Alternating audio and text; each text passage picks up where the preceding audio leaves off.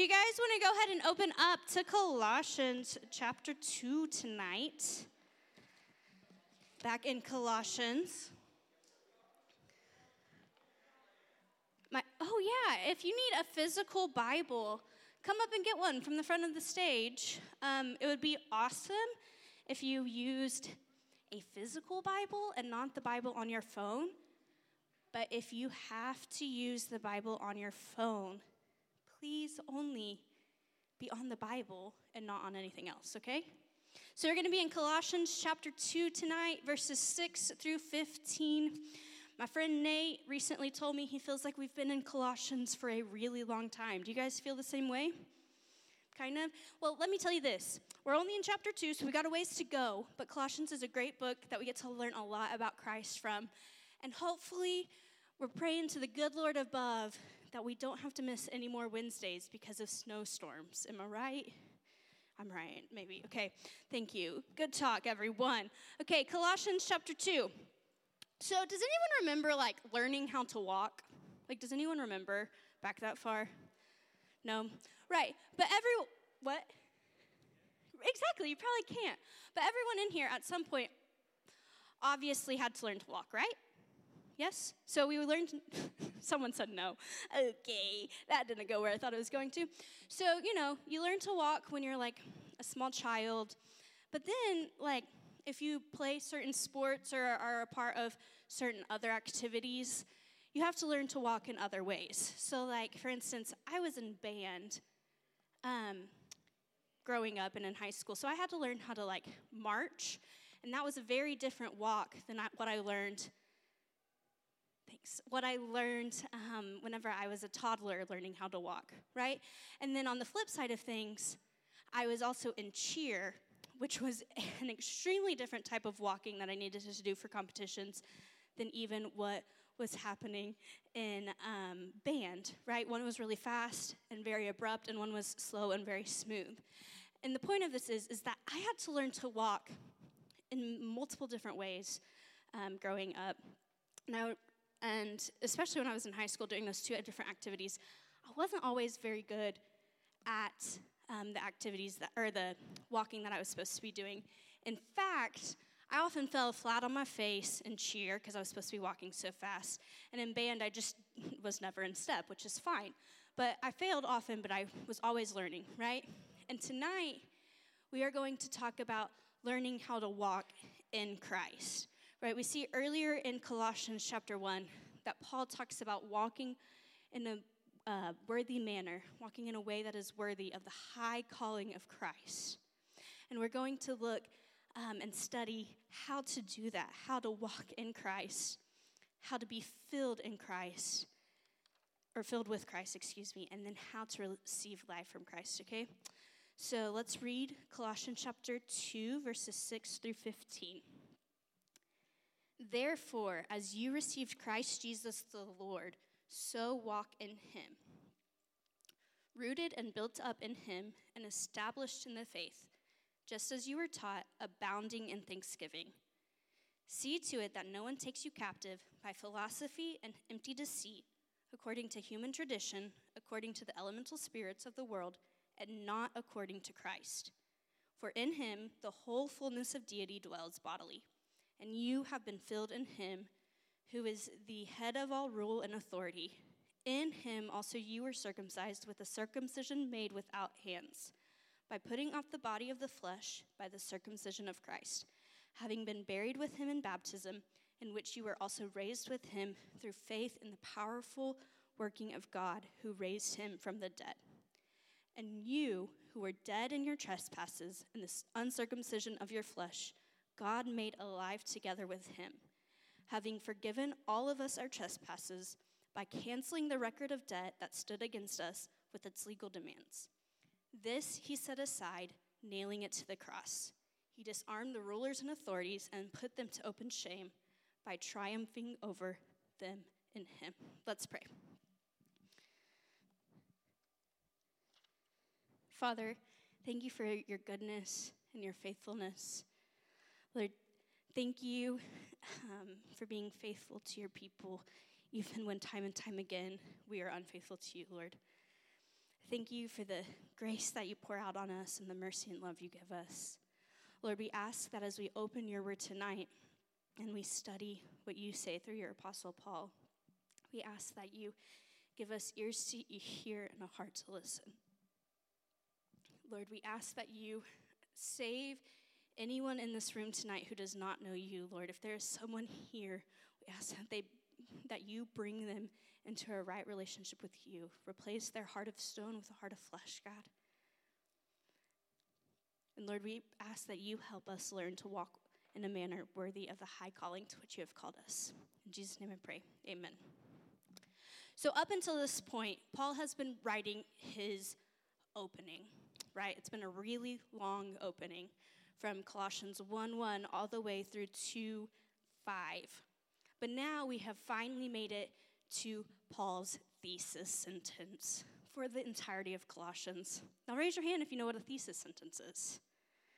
I remember learning about thesis sentences in, uh, I don't know, middle school or high school sometime, and I was horrible at writing thesis sentences, and I still have to write them for classes, and I'm still probably pretty bad at it. Um, I'm not gonna lie. But Paul I mean, he's Paul, but he was good at it. And he wrote this one right here in verses 6 and 7. He says, Therefore, as you received Christ Jesus the Lord, so walk in him, rooted and built up in him and established in the faith, just as you were taught, abounding in thanksgiving. Up until this point, Paul had been writing a theology of Christ or Christology, telling us about why Christ should be preeminent, laying a foundation for what we believe and why we believe it. Right? But now Paul is giving us a way to put action steps to these words. He's teaching us how to walk on this foundation that he has given us already. And first thing he tells us to do after you have received Jesus Christ, walk in him. And when you walk in Jesus Christ, you surrender to him, you are in complete obedience and submission to him. But how, you might be saying, Maddie, like, how do I do that? Well, first, we see that you walk in Him by being rooted in the faith, right? Rooted sounds a lot like that word abide that we talked about at Big Weekend, John 15. For whoever abides in me bears much fruit, right? You, uh, you are rooted in Christ by abiding in Him and you abide in Christ by seeking the things that Christ has given us, like the Word, like the written Word of God.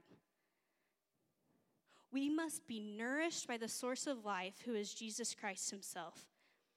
And as you are being rooted in Him, these roots grow deeper and deeper. And they provide stability and keep us from shifting in a crazy world that constantly tells us to believe this or believe that or that the Bible isn't real, or that Jesus was just a good person. But rather, if you are rooted in Christ, you, are, you will stay stabilized and not shifting to the left or to the right, but rather being faithful to what the text has called us to. So that's the first way you walk in Christ. But then the second way we see is to be built up in Him. So you walk with Christ by growing in Christ which probably sounds a lot like being rooted, right? You have to be rooted in Christ in the same way you have to grow in Christ. But you grow in Christ by growing deeper in your spiritual or your personal spiritual walk, right? By spending time with Him daily. Or starting to spend time with Him a couple of times a week if you've never spent any personal time with the Lord. Read the word that He has given to us Seek Him in prayer so that you may be growing in Him. But second, you also grow in Christ by growing deeper corporately, which means just together as a whole with the church body. You grow in Christ by coming and worshiping Him on Sunday mornings, by coming and worshiping Him on Wednesday evenings, by going to connect groups, by doing the things in a corporate setting where you can worship God with your brothers and sisters. You grow in Him by going to D groups and being held accountable to walk in a manner worthy of which He has called you to. So, Paul is challenging believers here to grow both personally in their spiritual life, but also corporately in their spiritual life. But he doesn't stop there. He goes on to say, um, just as you were taught, so do it just the way you were taught, but then abound in steadfast love, or um, excuse me, steadfast thanksgiving, abounding in thanksgiving. When you are rooted and growing in Christ, there's no other um, option than thanksgiving and gratitude. That is what will pour out, that is what will spill out. It will naturally make itself evident in your acts of worship and your acts of kindness towards others. Because when you are being shaped by what the Bible is teaching you and following what the voice of the Lord is telling you to do, you will constantly be worshiping the creator of all things and the sustainer of all things. Paul is calling us here after telling us all about who Christ is in the first chapter, about how he is preeminent and he is in all and through all, and he holds all things together. Paul is telling us here how we can walk intimately with Jesus Christ, the one who sustains all. So I ask you tonight, what are you doing to be rooted in Christ? Are you reading His Word? If you're not reading it even one time a day, a week, one time a week, sorry, start small. Implement it a couple of times and grow from there. How are you growing in Christ? Are you coming to corporate worship and are you personally worshiping Him? And then, three, are you overflowing with gratitude and thankfulness? And how do you even know? How can you even see that? But Paul doesn't just stop there with saying walk in Christ, right? He goes on to talk about how, oops, sorry, how we are filled with Christ. So, as you guys know, so much of the uh, letter to the Colossians was about the false teachings that were entering the Colossian church. People were adding to the gospel, people were taking away from the gospel, people were just flat out calling the gospel a lie. And here, Paul tells us why we can trust Christ and why we don't have to um, follow those shallow teachings, right? And one of my very, very favorite TV shows, the main lady um, drinks a whole, whole lot of coffee like not just at breakfast, lunch, and dinner, but like four times in between, like breakfast and lunch, and then lunch and dinner, and then also like right before she goes to bed. But like she drinks just regular coffee all the time. It's her favorite drink. And her friend um, oftentimes tries to like trick her and give her decaf coffee because he's like, regular coffee is bad for you, you know? But anytime she takes that decaf cup of coffee and drinks it, she immediately knows that that decaf coffee is decaf, right? He doesn't trick her. And she knows that because she knows so well what the regular coffee is supposed to taste like. She drinks it so much, she loves it so much, she has studied it so much that she knows what regular coffee is supposed to taste like, and he can't trick her with the decaf coffee. Now, I love coffee, but I don't love it that much. So you could probably trick me with some decaf coffee, and I should probably start drinking more. But that is how we should be in our study of the Bible. We should know the truth that the Lord is teaching us through His Word, so that if anyone tries to come in with false teaching that maybe sounds right, we can immediately say, No, that's not what I love. No, that's not what I know. No, that's not what the Bible says. And we can know that because we are in the Bible. Listen, Paul tells us that these philosophies and this empty deceit, it takes you captive. But he also goes on to say that these are not according to Christ. So you can know these false teachings, these shallow teachings, these empty teaching, teachings, excuse me, by being rooted in Christ, like we talked about earlier. Because these empty traditions, They stand, into, they stand in direct contradiction to what Paul told us earlier. These empty traditions are not going to hold you steadfast when the world is swaying back and forth, right? And these empty traditions, they deny the sufficiency of Christ. They deny that he is enough, that he can fill, or that, first of all, that he is filled, or he has the fullness of deity in his body. They deny that he is God. They say he is just a good person. These empty teachings take away from the sufficiency of Christ. But even Paul says, You have been filled in him who is the head of all rule and authority. Christ is far and above more sufficient than any of those um, teachings could ever be. None of those teachings ever stand a chance. And because you can be filled with Christ, because you can um, have the fullness of Christ within you,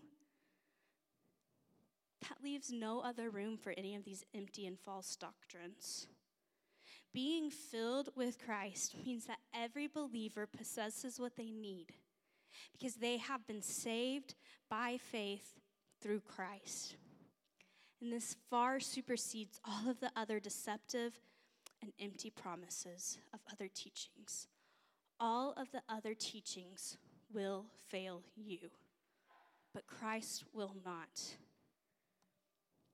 And not only that, the sufficiency or the enoughness, right, of Christ being able to save humans, sinners, people who are dead in their trespasses, and then the supremacy or the firstness of Christ shows us that we must worship him and deny anything that takes away from that sufficiency.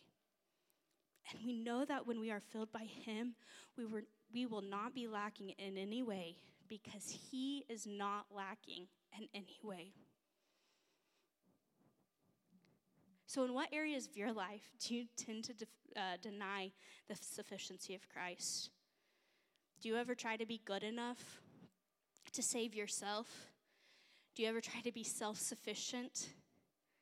My D group and I recently talked about trying to be self sufficient and how that reveals itself in our lives. And it often reveals itself, itself when we're trying to depend on ourselves rather than Christ. It, it reveals itself as prayerlessness, anger and trial,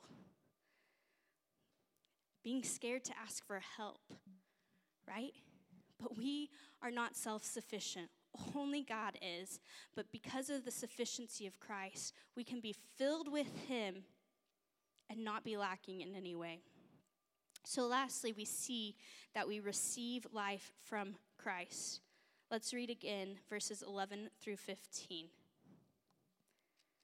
If I can find it. It says, In him also you were circumcised with a circumcision made without hands, by putting off the body of the flesh by the circumcision of Christ having been buried with him in baptism, in which you were also raised with him through faith in the powerful working of God who raised him from the dead. And you, who were dead in your trespasses and the uncircumcision of your flesh, God made alive together with him, having forgiven us all our trespasses, by canceling the record of debt and stood against us with its legal that stood against us with its legal demands.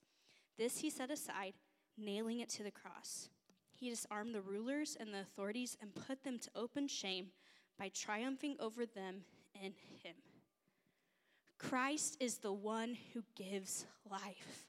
And without Christ, you are dead in your trespasses. There is absolutely nothing you can do to save yourself. But God, He makes you alive together with Jesus Christ. When you put your faith in the work of Christ, in the sufficiency of what Christ did by being nailed to the cross, right? It says he took your trespasses and he nailed it to the cross. And by doing so, he disarmed the um, enemy. He disarmed the rulers and the authorities and he put them to shame. because he defeated death. He was raised again, and he sits at the right side of the Father. Right? And you and I can have a relationship with God because of Jesus Christ. He gives life. But without him, you can't. You're dead in your trespasses. But not only that, he goes on to give us a sign of being one of God's people.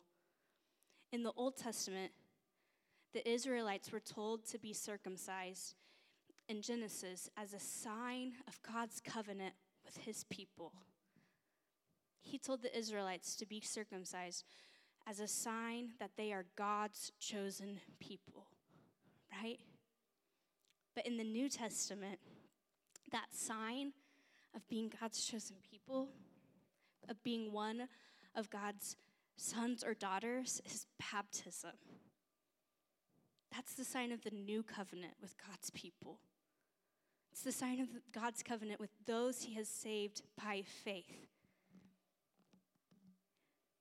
And let me tell you this your baptism does not save you, but it is a symbol of what Jesus has done in your life. Because when you get up into that baptistry, there will be something said like, In the name of the Father, the Son, and the Holy Spirit, or I baptize you, my sister, in the name of the Father, and the Son, and the Holy Spirit, buried with Jesus in baptism, right?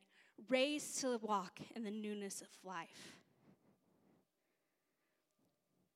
And that's what Paul is saying here. You were buried with Jesus in baptism, but you can be raised to walk in new life. Before Jesus, you could not, but with Jesus, and because of the sufficiency of Jesus, nothing that you did, but because of what Jesus did, you can be made alive. And listen, being baptized is an act of obedience to the Father. And it's an act of obedience that comes after your salvation. So if you were baptized as a small kid, a small child, and then became and then had a profession of faith and then became a believer, you were just put in some water, right? That was not baptism. That was not a sign of God's covenant. So if that's you tonight, if you're like, Maddie, I was baptized in third grade, but I actually became a believer in ninth grade. You need to be baptized. And I'm not just saying this because, like, that's what we do as a church. Like, we want our numbers to go up. I'm saying this because that is what the Bible tells us to do. And even more, or not even more so, on the same note, if you are in here and you have made a profession of faith and you've never been baptized before, then you need to be baptized. Dylan's probably texted you at some point this week and asked about your baptism. And it just was the work of God that this worked out together.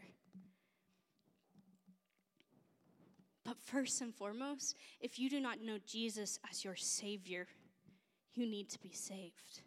You need to be able to walk in Him, be filled with Him, because you have received life from Jesus Christ. Our identity is found in Christ's work. Our identity is defined by who we know, which is Christ, what He has done, which has paid the price by canceling the record of our debt and forgiving us all of our trespasses, right? and then all that He offers, which, which is a life that we get to worship Him, be in a right relationship with God the Father, and do that for eternity. A life where we get to go and tell others about this good and perfect gift from above.